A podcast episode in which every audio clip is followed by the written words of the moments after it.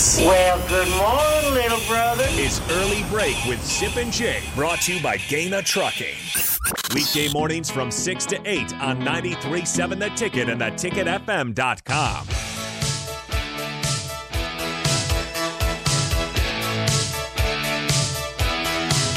Once again, if you missed the Ed Orgeron interview, you can check that out the podcast page at theticketfm.com. Great stuff from Ed regarding all things uh, Bill Busch, Mickey Joseph, the 2019 LSU team, next week's championship game, and more. Joe Burrow. Joe Pearl. Yeah. Yeah, yeah, yeah. yeah. He's he's a gem, and he does. Hey, Ed, Ed Orgeron really does like this state. He, he uh, that's genuine. That's genuine. All right. Well, we're joined now by Husker Online's Robin Washut, who I believe also loves this state. Robin, thank you. Thanks for joining us today. Um, I'm curious. The, the game on on uh, Sunday against Ohio State goes to overtime. Nebraska had a chance to win. Did you expect Nebraska to be in that game? What, what was your takeaway in general from from Sunday night?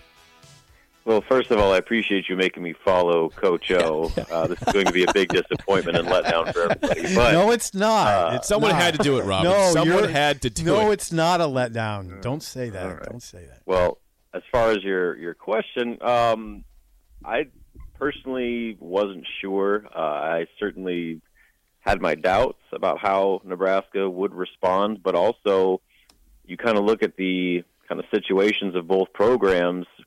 That was as good of an opportunity as Nebraska was going to get uh, to potentially pull off a type of upset because of the way that Ohio State, um, you know, had been off for so long. They hadn't played since December 11th. They'd hardly been able to practice, um, you know, with a, a full team during that time, uh, and so they were very rusty. And so Nebraska, you know, they came off one of their better performances last time out. Uh, got everybody, you know, healthy. Got some practice under their belt. So it was at home. So kind of set up to to give Nebraska a a real chance to to maybe pull something off. Uh, and so it wasn't a total surprise. And uh, you know they responded uh, the way that you would you would hope, and gave a few plays short in the end. But I thought all in all there were a lot of silver linings uh, to take away from that game. But you know, in the end, it's a loss, and I know fans around here are pretty tired of uh, talking about moral victories.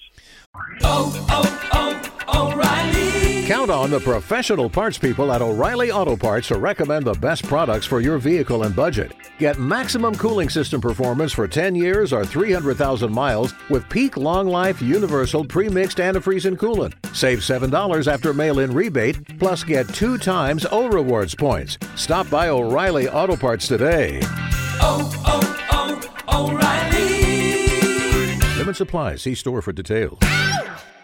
Robin Washut joins us from HuskerOnline.com. Now, Rob, Ver, I, I, it hasn't been talked about that much, but I want I want I want your assessment on this. Alonzo Verge only played 23 minutes. Fred Fred gave those minutes to I think you'd say Kobe Webster, most of them. What's Yeah. the situation there? What are we looking at here, Rob? I don't know if it's anything long term. I think it was just Alonzo was having a rough night, and Kobe was playing really well. Kobe ended up playing 31 minutes in that game, uh, the majority of which came in the the second half and and all of overtime. And um, I guess if nothing else, that's kind of um, you know further evidence that Fred is sticking to uh, his, uh, I guess his his new approach, where if guys aren't doing what they're supposed to be doing, he's going to play somebody else who is. And so uh, Alonzo Verge is too important to what Nebraska does for him to suddenly just be written out of the lineup.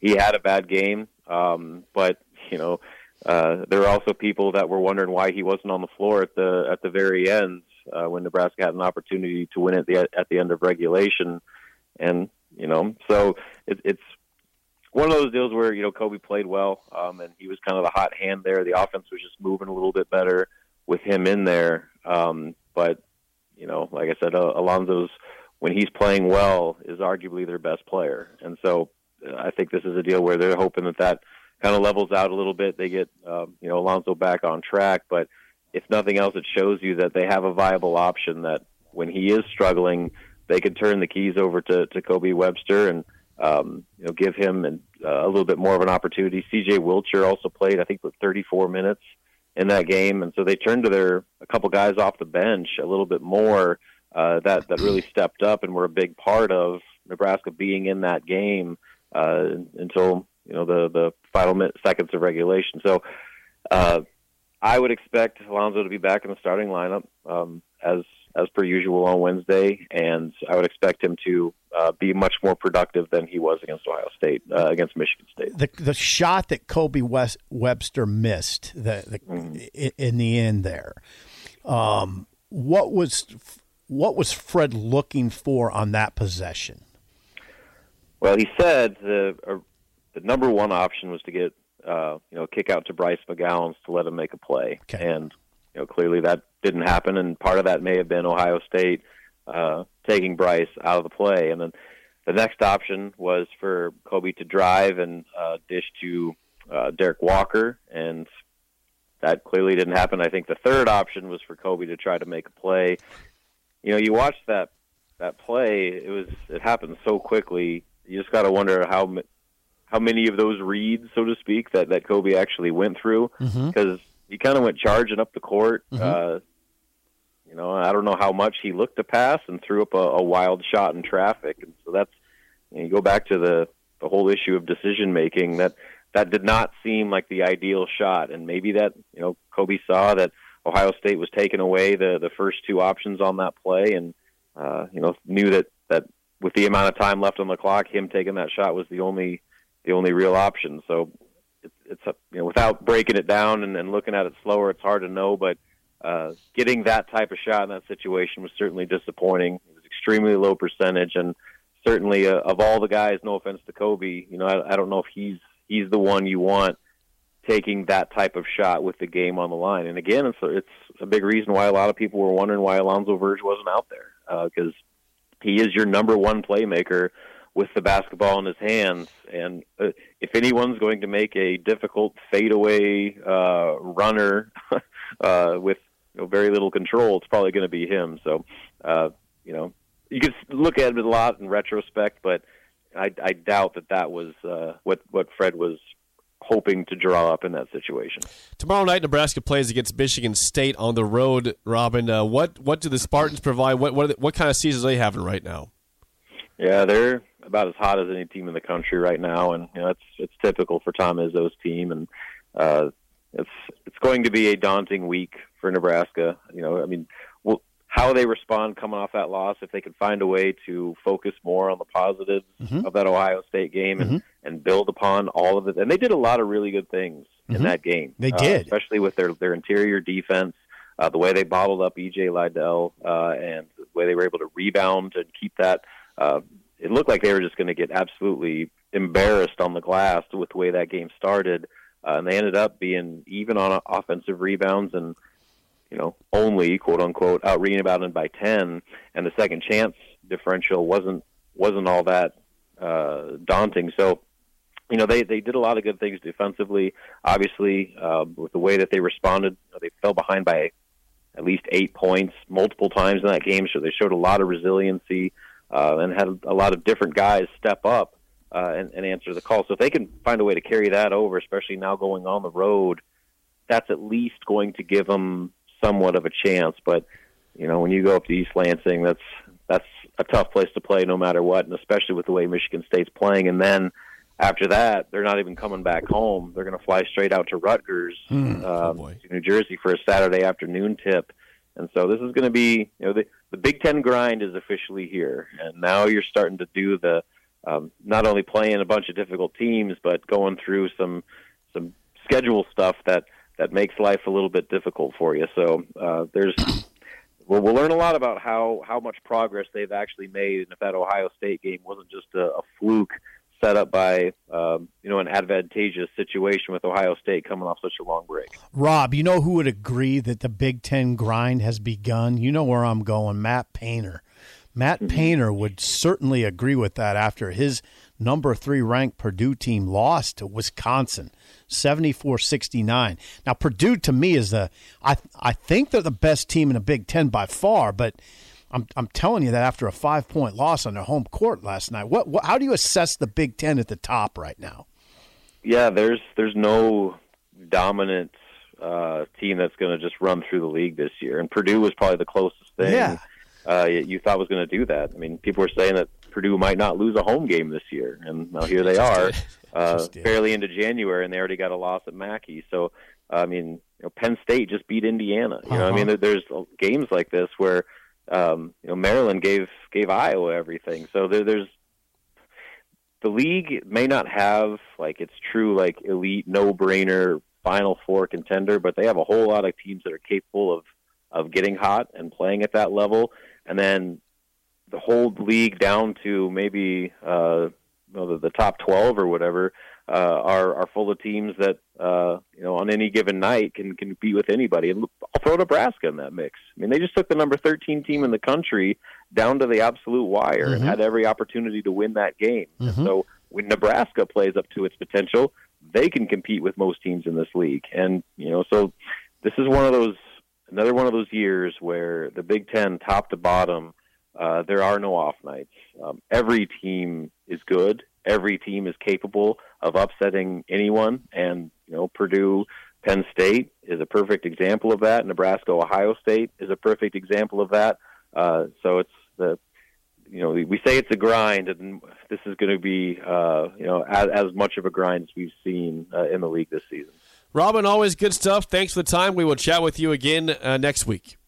Sounds good, guys. See you later. Husker Yep. Online's Robin Washut. People say now people think I'm crazy, Jake, and you may too. But if Nebraska goes and play Michigan, Michigan, if Nebraska goes and plays Michigan State close, you watch Nebraska. I mean, this is I, I'm I'm I'm saying big game. That's call me crazy. I'm not giving up on them. If they go play Michigan State close in East Lansing, you got to watch them That'd be nice to, to have them Yeah. play close or, or Yeah. win the game. Or win the game. Yeah, you you got to watch We've them. already seen a couple 30 point losses this year. We don't want to see that again No. for this team. No, I I think that you you watch this game closely. You're still trying to learn a little bit about this team. Let's see what they got, and let's see what what, what happens with Verge. He's he is their best scorer. Yep. Now they're playing through Derrick Walker a lot more now. And it, it- that looked good. It does on Sunday. It does. It did look he, good. he played well. 15 points, 10 boards. yeah, they're trying to play through him a lot more. So we'll see what that looks like too. Let's play the game show. Give us a call right now at 464 5685. A chance to win a business box of bagels to Bagels and Joe. You started off the year with a win. Yesterday, you- you're down zero to negative one, but came back and won. Today's topic is Nebraska Bowl opponents of the past. I'll give you the score, the year, and the game. What team were they playing? Yeah, Get that? yeah I should Feel good be about this? yeah, fairly You should good. feel good about this. since I covered most of them. All right, 464 5685. Shut up, Sipple. Starts right now. We've all been there. You're listening to the radio, and then that rage starts to grow inside of you. It starts to consume you. It gets to a point where you just want to yell, Shut up, Sipple! no, sorry. I'm sorry. Well, here's your chance. It's time to shut up, Sipple. Call now to play 464 5685. Shut up, Sipple. Brought to you by Bagels and Joe. All right, 464 5685. Call the Takedown Sip in trivia. You feel good about Nebraska Bowl opponents of the past. That- Yeah. Is that Tate? Not bad. Teat? Pete. I don't think it's Pete. Is, is this Pete? Yes. Okay, Pete. Yeah, Pete with a P. Harrison had wrote a T. I'm like, I don't think it's that. T E T E. Pete. Yeah. Pete. Pete, thank you for Pete Rose. calling. All right, Pete. Thank you for calling. Good morning. Good morning to you. Good morning. All right, Pete. Uh, first question goes to you. Here we go. What team did Nebraska lose to 17 14 in the 2006 Cotton Bowl? Oh, seven, in the 2006 Cotton Bowl. Oh, gosh. I don't remember playing in the Cotton Bowl. Oh six. Five Um, seconds, was Pete. it was it Texas A&M? I got to steal this. Here's what happened in that game. It was fascinating. It was fascinating. Auburn was playing a zone Oh yeah. zone okay. defense. Yeah. Auburn was playing zone defense in the first half. Nebraska was kind of picking it apart. They went to man, and, and Nebraska had no answers. As you said, Auburn. Yeah. Yeah, Auburn. That that's the same game where the broadcasters kept looking at Brandon Jackson's calves and saying those are cows. Those aren't calves. Those are cows. Whatever. right yeah, that was Will Muschamp at Auburn, right? Was it? Yeah, Will Was that- Muschamp. I, I forget about that. yeah, Will Muschamp. He was a Okay. D, he was a DC. Oh, he was the DC. Yeah, he was a DC. All right, Sip, your fir- uh, first question take a 2-0 lead. What team did Nebraska beat 30 to 15 in the 1986 Sugar Bowl? Okay, now that's that's that's before my time. Oh, well, The '86 Sugar Bowl. What was it? What- 30 to 15 Nebraska wins. that must have been LSU. SU is right. 2-0 lead. Right. Pete, to stay alive, your last question. What team did Nebraska lose to 22 to 15 in the 1981 Orange Bowl? Clemson. Jeez, That was a quick answer. Pete, that nice was job. quick. Way to stay in it. Were you at that game, Pete, or something? That was quick. N- n- No, it was my senior year in high school, and I we it, we needed a couple things to happen to play for the national championship, and they happened, and then we got kind of railroaded by the officiating, in my opinion. Wow, Yeah. that was in lost. depth. That's Danny Ford. Danny Ford coach that Clemson team. Yeah. All right, Sip, uh, for the win, your last question up two to one. What team did Nebraska lose to 17 14 in the 1979 Cotton Bowl?